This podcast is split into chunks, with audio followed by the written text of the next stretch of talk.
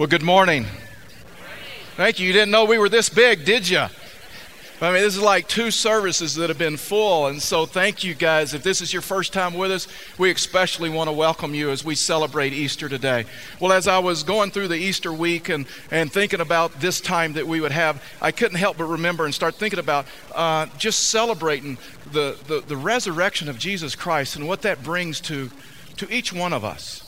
And so, as I was thinking about that, I was, I was thinking about heroes. And, you know, there's something about us that we all have heroes or, or we like heroes. And in fact is, the Greeks told us this. The Greeks says that you can tell a lot by a people group by the heroes they crown. It says a lot about our society. It says a lot about our generation. And so I started thinking about some of the heroes that, that I have looked at or, or had in, in my past. And so I remember as a child, I had, uh, I had some sports heroes, maybe like a lot of you. I had um, uh, Don Meredith. I had a, a Roger Staubach. And, uh, and then I had Tom Landry. And, and I know those are all Dallas Cowboys, and it's kind of like Bronco territory, but I almost put Craig Morton in there. He was a cowboy, and then he went to you guys and took you guys to the Super Bowl. So I thought I'd just throw that in. Maybe not. And so I had sports heroes, and there's something about heroes that you just want to be like them. I mean, I grew up dreaming about throwing the winning touchdown pass or, or bringing the, the, the team back in the last minute or the last two minutes like Roger Staubach had done so many years in so many different games. But you know what? It, it, it didn't stop there. I, I, had some heroes that, that uh, just some just some men of courage like Lloyd Bridges of Sea Hunt.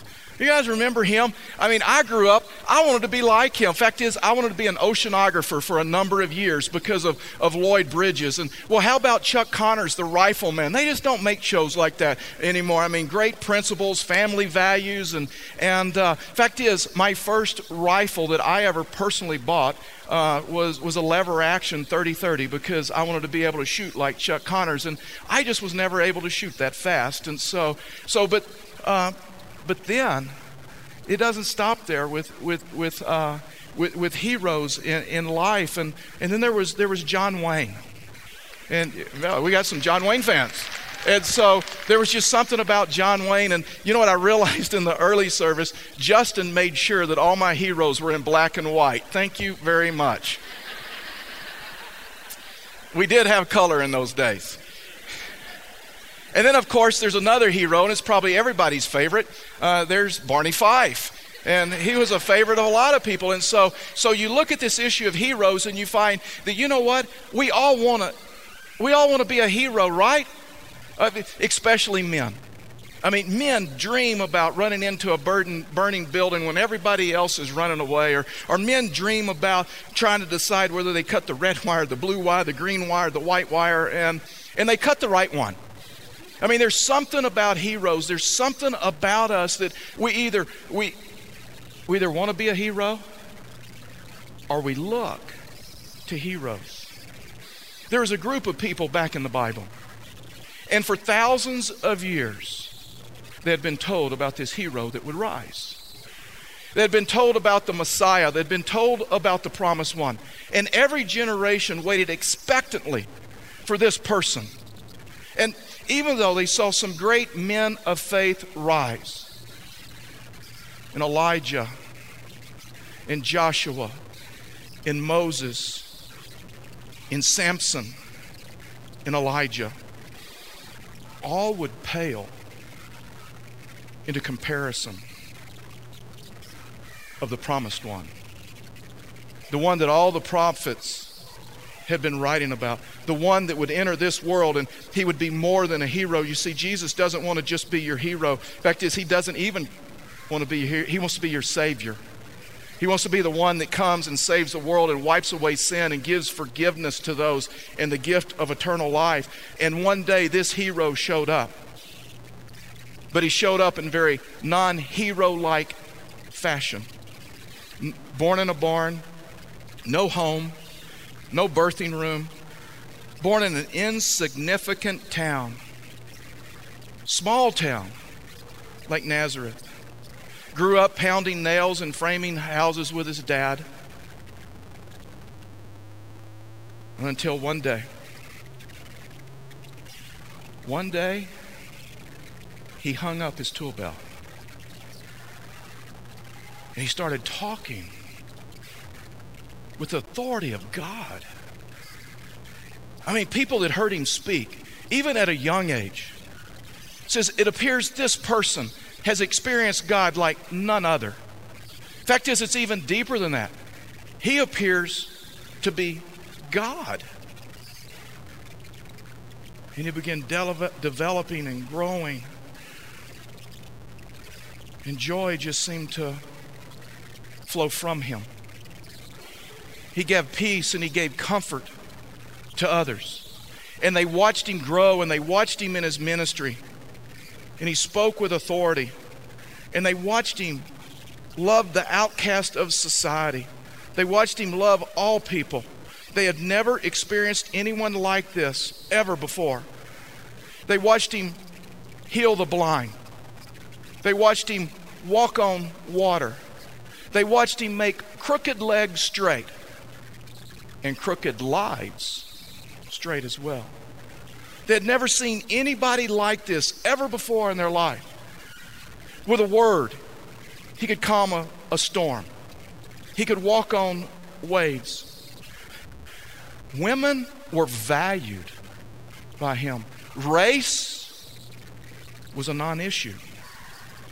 He seemed to be able, when he would look at people, he seemed to be able to look at the underneath the surface of things where he could see the hearts and the motives and the thoughts. He was so different that people began to embrace him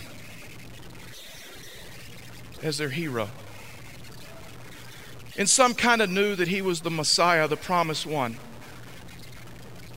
And they knew that he was the one that would save people and that he'd be their king. But they didn't quite get it. They thought he would be the one that would overthrow the Roman government. He'd be the ones that would crush the Romans and bring them into power. See, they were looking for a hero and not a savior. But six hours on a wooden cross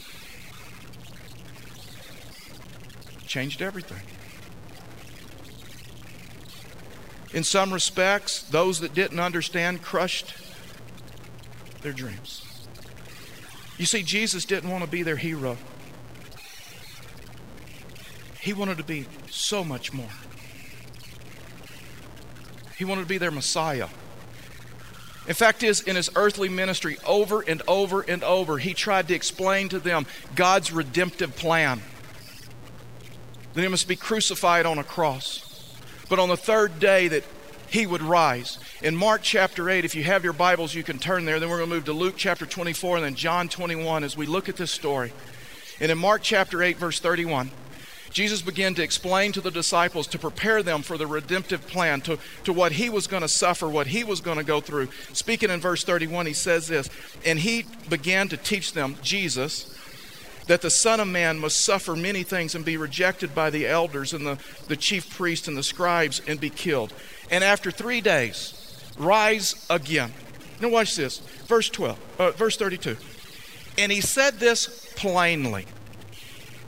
He said this as clearly as he could because this was so critical to them. It's so critical to you. It's so critical to me that we understand this. And so he says, as plainly as he could, I want you to understand God's redemptive plan. And Simon Peter took him aside and rebuked him. By turning and seeing his disciples, he rebuked Peter and said, Get behind me, Satan. For you are not setting your mind on the things of God, but on the things of man. See, when we live a life to where we're looking for heroes to make our life better, we have set our mind on the things of man and not the things of God.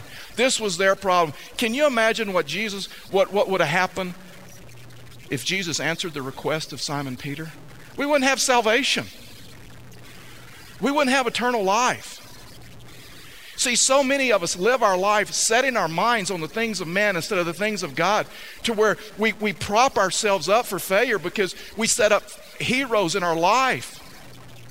And we want them to do for us what only God can do.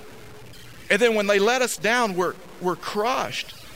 You see, Jesus over and over explained this to them, and he and and ex- explained this that he wanted to take away their sin, and he wanted to give them forgiveness, and he wanted to give them a new life, and they'd put their hope in him. And he started thinking if he was powerful enough to calm a storm, why couldn't he stop this? Why couldn't he just stop this? I mean, they watched him die on a cross. This devastated them. And don't be too hard on them that they just didn't get it. Because so many times we're the same way. I will never forget in 1972, my dad took me to see the movie The Cowboys with John Wayne.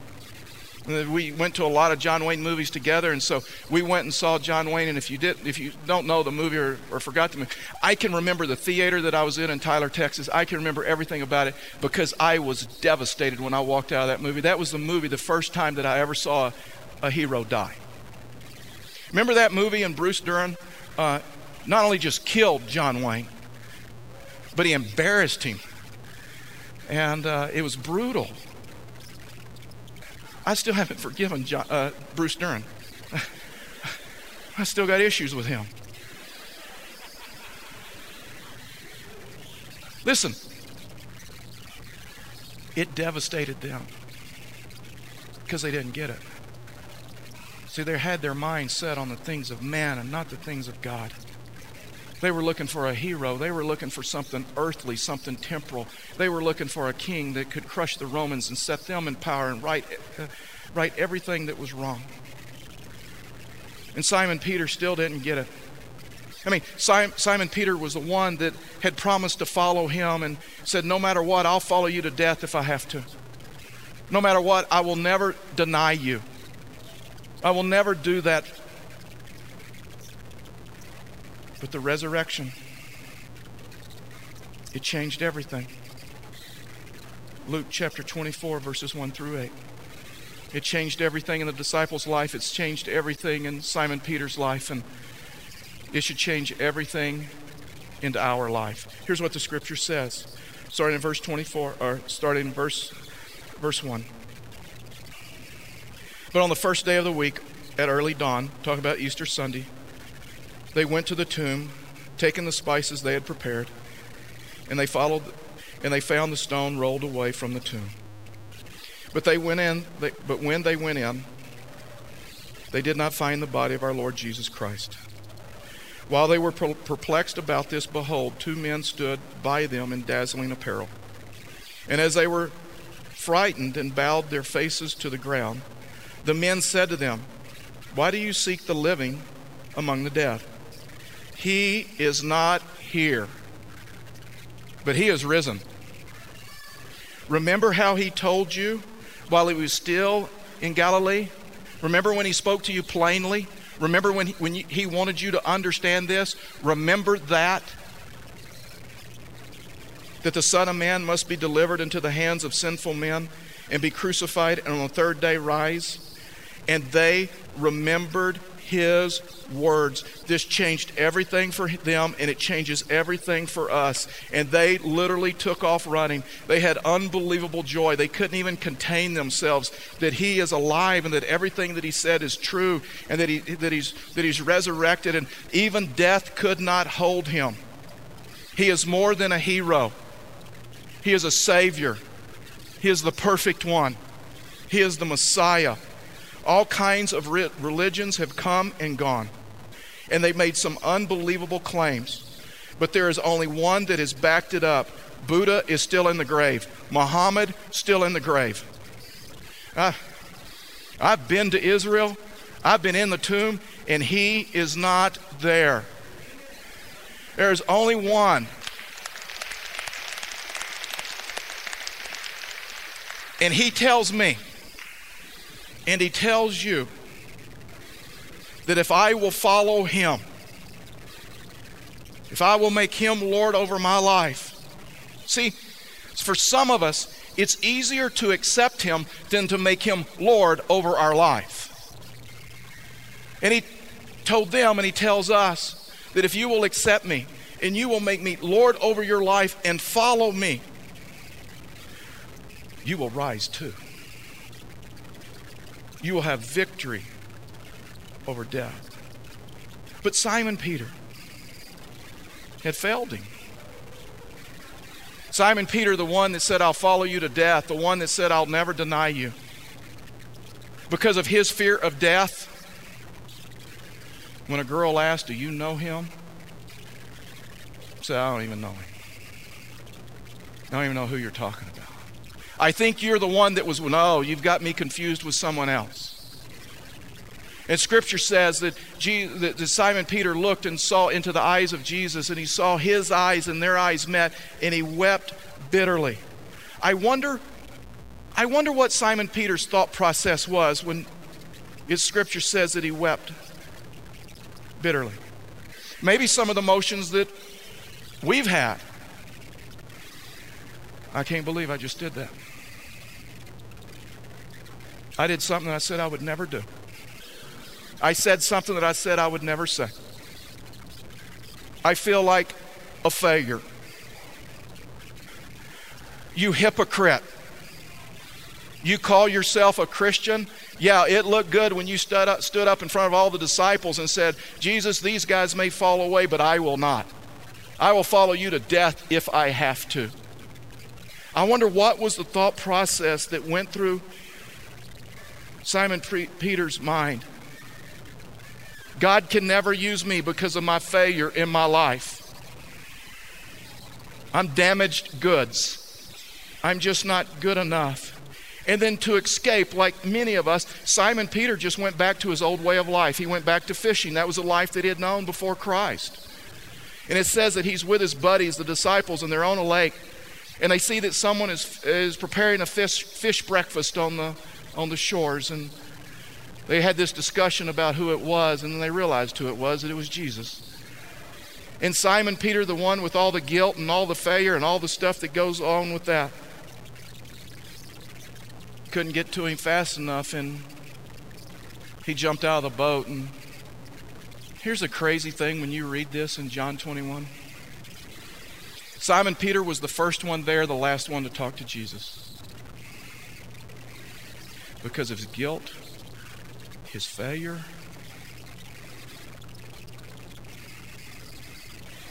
He denied Christ. He was the first one there. The fact is, he didn't really approach Christ. At the end of the breakfast, Christ pursued him like he pursues you and I, even in our rebellion what Scripture says. Verse 15 out of John chapter 21. When they had finished breakfast, Jesus said to Simon Peter, Simon, son of John, do you love me more than these? Do you love me more than these men? Do you love me more than the relationships that are around you? Do you love me more uh, than the heroes you have set up in your life? That you've denied me? Simon Peter, do you love me? Simon Peter responded back and said, Yes, Lord, you know that I love you. Feed my lambs. Simon Peter, I can still use you. You're not damaged goods feed my lambs. And Jesus said to him a second time, Simon, son of John, do you love me? Yes, Lord, you know that I love you. Tend my sheep.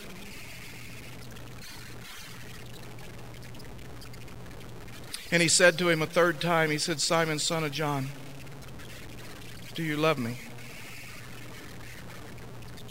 Peter was grieved because he had said to him a third time, Do you love me? And he said to him, Lord, you know everything. Simon got it. Simon understood. This wasn't an earthly hero. This was the one that knew the motives and the thoughts and the hearts of men and women and boys and girls. Lord, you know everything. You know that I that I love you. And Jesus said, Feed my sheep. It was there over the fish breakfast that Jesus reinstated Peter. That Jesus went to him and said, I know what you said. I know what you did. Come to me for forgiveness and for acceptance and understand. Understand who I am. Simon Peter, I don't want to be your hero. I never asked for that. I want to be your Savior. I want to be your Messiah. I'm the one who knew no sin. I'm the perfect Lamb. The only one that can take away your sin, take away your guilt. The only one that forgives. And the truth is, the people who follow God still fail. The people who follow God still fall into sin. People who follow God still get the phone call in the middle of the night that we've all dreaded. The people who follow God still end up in situations they wish they never had been. The people that follow God end up praying for a loved one in the middle of the ICU. Uh, the people that follow God have difficulties in their life. But Simon Peter knew this, and, and I personally know this. I know that no matter what is going on in my life outside of me, no matter what I'm walking through, no matter what difficulty and hurt and pain I'm experiencing, that inside, that God is renewing me and He's developing me and He loves me and He accepts me and He has patience with me. And Simon Peter learned over a fish breakfast Did his sin, when you're in Christ, does not separate you from Him.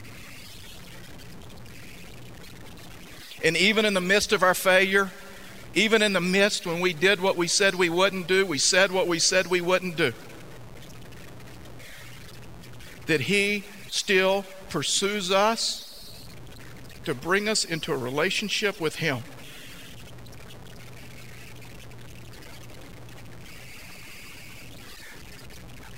I know. In my darkest hour, whether it's circumstances I have caused or someone has caused around me, that He will be there. That's the difference between a hero and a Messiah.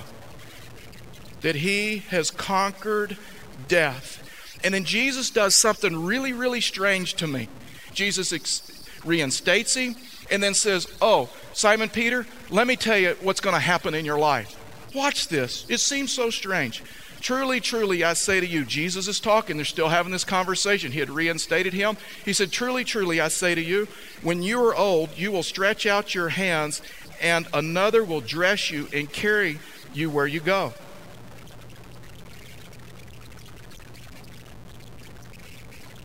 And carry you where you do not want to go. This, he said, to show what kind of death this Simon Peter was to have to glorify God. And after saying this, he said to Simon Peter, Follow me. Now, why would Jesus do this? Why, why would Jesus reinstate him? And they say, Simon Peter, I got to tell you, you're going to die. You're going to die a horrible death. I mean, what he was telling him, you're going to be crucified.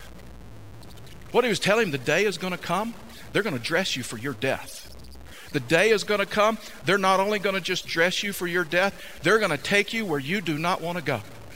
And they are going to stretch out your arms.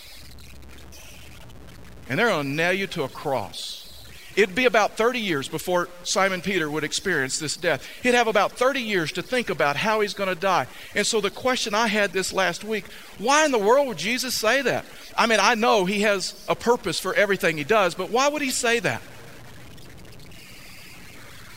I believe he told him that because he said, Simon Peter, remember you failed me because of you're afraid of death? In me? With me, your greatest failure is going to become your greatest victory.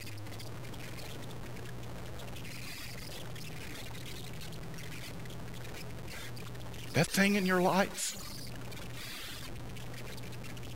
that you think is the greatest failure in your life that brings you pain and embarrassment, when He becomes your Messiah, can be your greatest victory. Simon Peter, just because you failed me that way once doesn't mean you're going to do it again when you follow me. Simon Peter, I believe in you.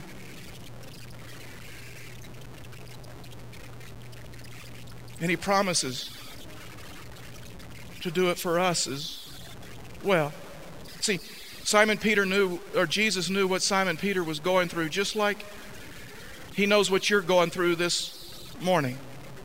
He knows that if you feel like you've been abused or used or victimized or, or forgotten or abandoned, maybe you're in the middle of an illness.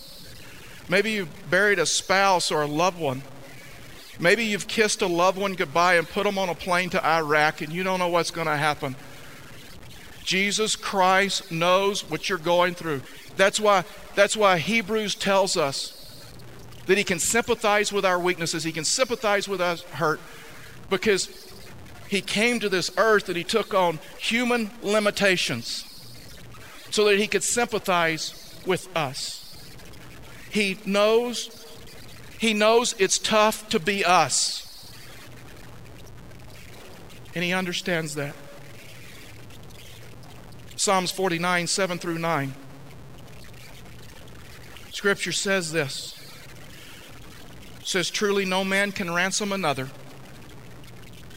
You cannot be a hero. You cannot save another. So, what's the scripture saying? There is no way you can save another. It doesn't mean if it's uh, whether it's a parent, whether it's a child, whether it's a friend, whether it's a husband or a wife, you cannot save another. Watch this, he even goes deeper. Truly, no man can ransom another or give to God the price of his life. Guess what? We can't save others and we can't save ourselves. It is so clear. For the ransom of their life is costly and can never suffice.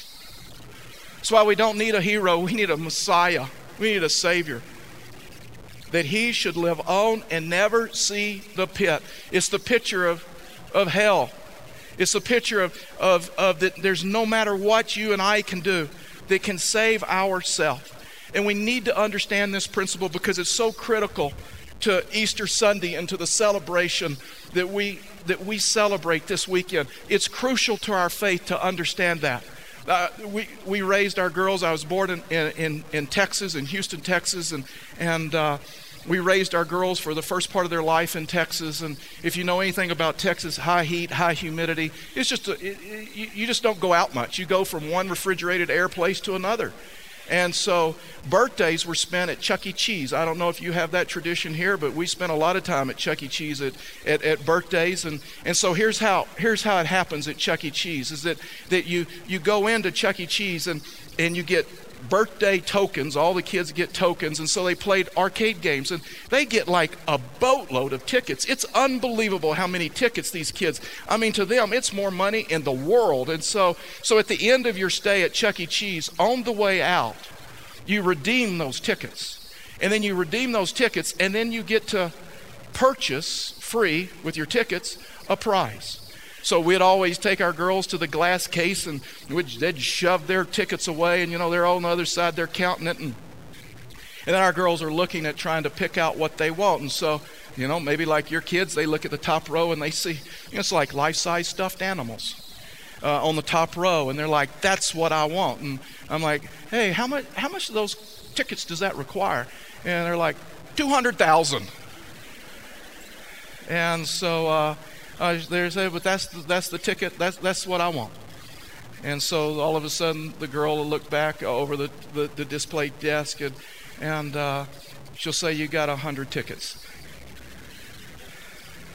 And our kids are looking, you know, at their tickets, 100 tickets, and looking at what they want. And so they said, Well, how about the second row?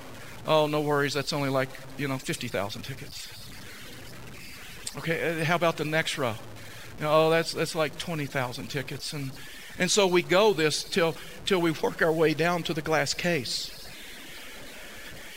And we walk out with a paper clip or a pencil or a eraser. You guys have been there, right? And you, you I mean, you're dragging your kids out, and this is not a good thing anymore.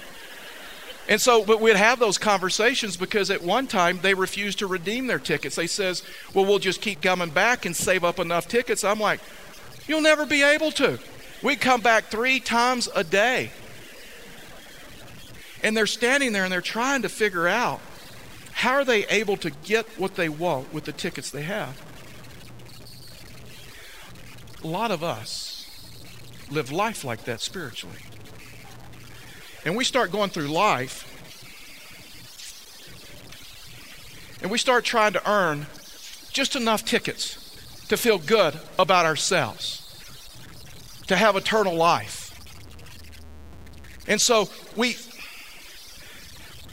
we say I'll, I'll talk nicer. I'll be more polite. I'll go to church more. I'll read my Bible more. I'll I'll help people. I'll give some money to the poor. I will I will volunteer more. I will be more loving. You know, right? And then there there's some whole denominations based on this rules, rituals, regulations. And you're trying to go through the motions and, and you're trying to earn enough tickets and you're trying to be good enough. And there's people that will tell you, oh, all good people go to heaven, but nobody can tell you where the benchmark is. And so nobody has to tell us about Psalm 49. If you're trying to live your life based on the ticket system, you know no matter no matter the good things you do, no matter the great things you do, you never feel like it's enough, right? You never feel like it's enough. And you go through life like this. And you're looking. You're looking about. You want peace. And you want joy. You want forgiveness of sin. It takes away guilt and you're looking at the tickets that you've acquired and looking at the cross,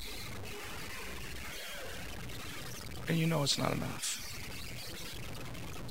You know. You know your life. You know what you've done. So what do you do? What do you do? Well, Here's what Jesus does He comes in and he scoops up his tickets. And he says, Guys, I got enough tickets for everybody. Follow me. Accept me. I,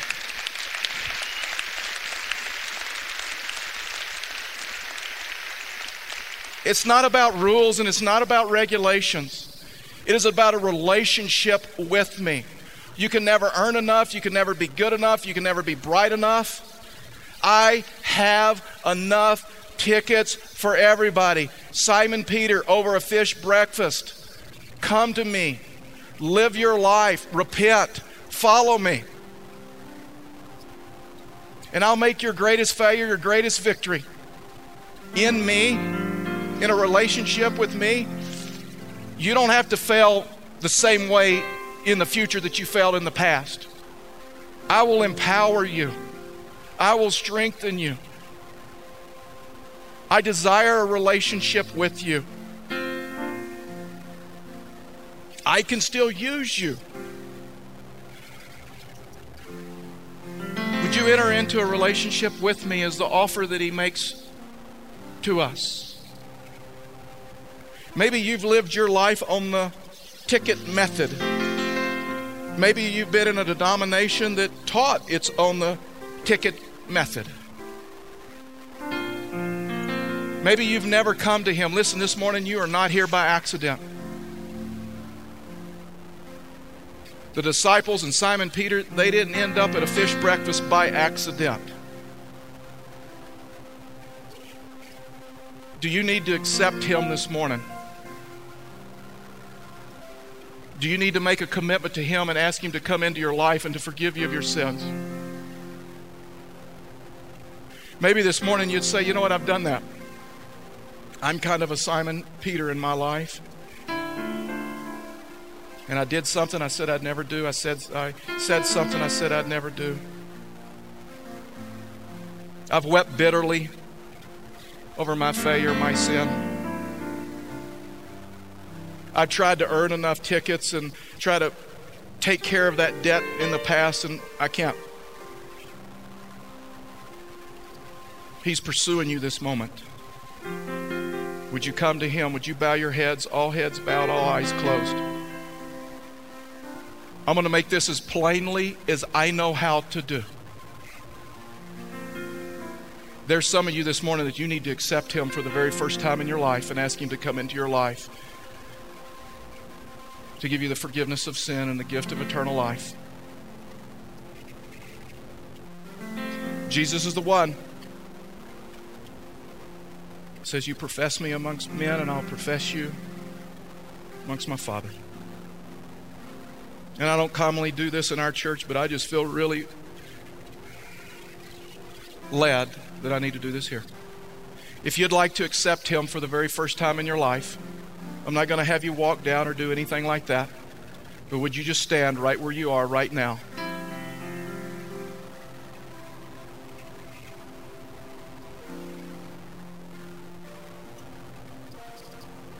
Anyone else? This is the easiest place to do this.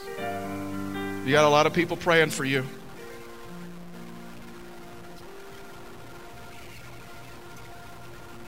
Anyone else? Maybe there's some of you while some are still standing. Come on, you keep standing. Now, we've been praying for you. Maybe there's some of you that would say, you know what?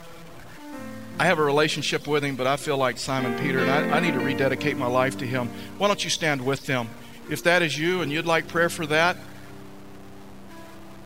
Stand with them. We got people in the balcony standing. This is your moment.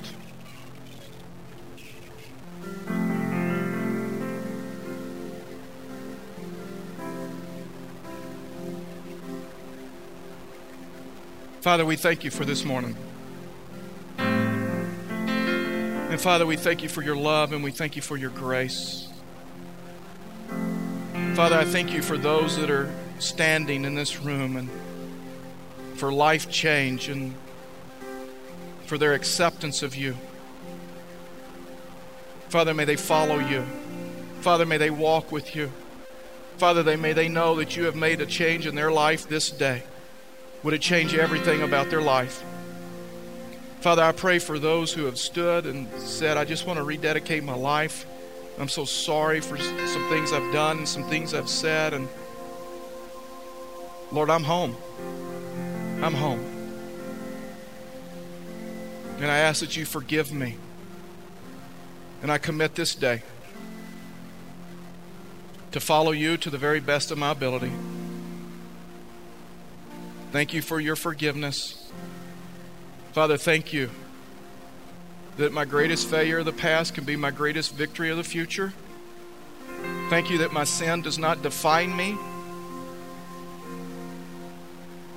Father, thank you that even though I failed in the past, I don't have to fail the same way in the future in you.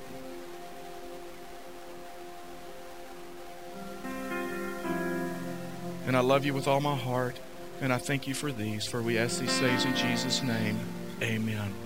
Thank you. You may be seated. Well, I am so proud of you.